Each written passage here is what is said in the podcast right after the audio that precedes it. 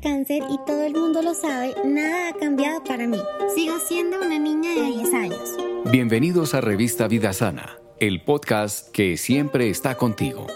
Aún no se sabe con claridad las causas del cáncer infantil. A veces pueden ser alteraciones en el material genético, pero otras veces puede ser una transmisión de padres a hijos y a veces se puede desarrollar durante la vida fetal.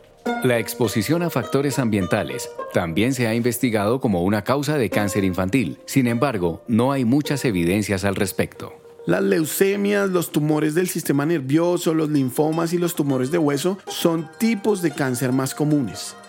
Por ejemplo, tengo leucemia, que es un tipo de cáncer que comienza en la médula ósea y se caracteriza por el aumento exagerado en el número de glóbulos blancos inmaduros y por el bloqueo en la producción de glóbulos rojos. También existe el osteosarcoma. Este es el cáncer de hueso más común en la infancia y en promedio se diagnostica a los 15 años.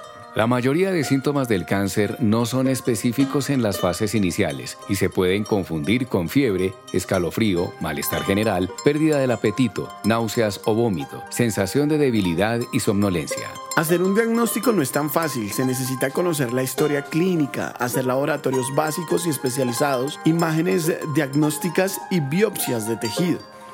Depende de la naturaleza del tumor, el niño recibirá el tratamiento. Entre los más comunes se encuentra cirugía, quimioterapia, radioterapia, inmunoterapia y trasplante de células madre. En los últimos años se ha observado un aumento muy importante en la supervivencia y una mejora en la calidad de vida de los niños. Sin embargo, su futuro está supeditado al tipo de cáncer, al grado de malignidad, al avance de la enfermedad y a la oportunidad con la cual eh, se lleva a cabo el diagnóstico y se inicia el tratamiento correspondiente. Gracias por acompañarnos en este episodio de Revista Vida Sana. Este episodio estuvo basado en el artículo Cáncer Infantil, una batalla por la vida, que puede encontrar en nuestra revista en www.revistavidasana.fm.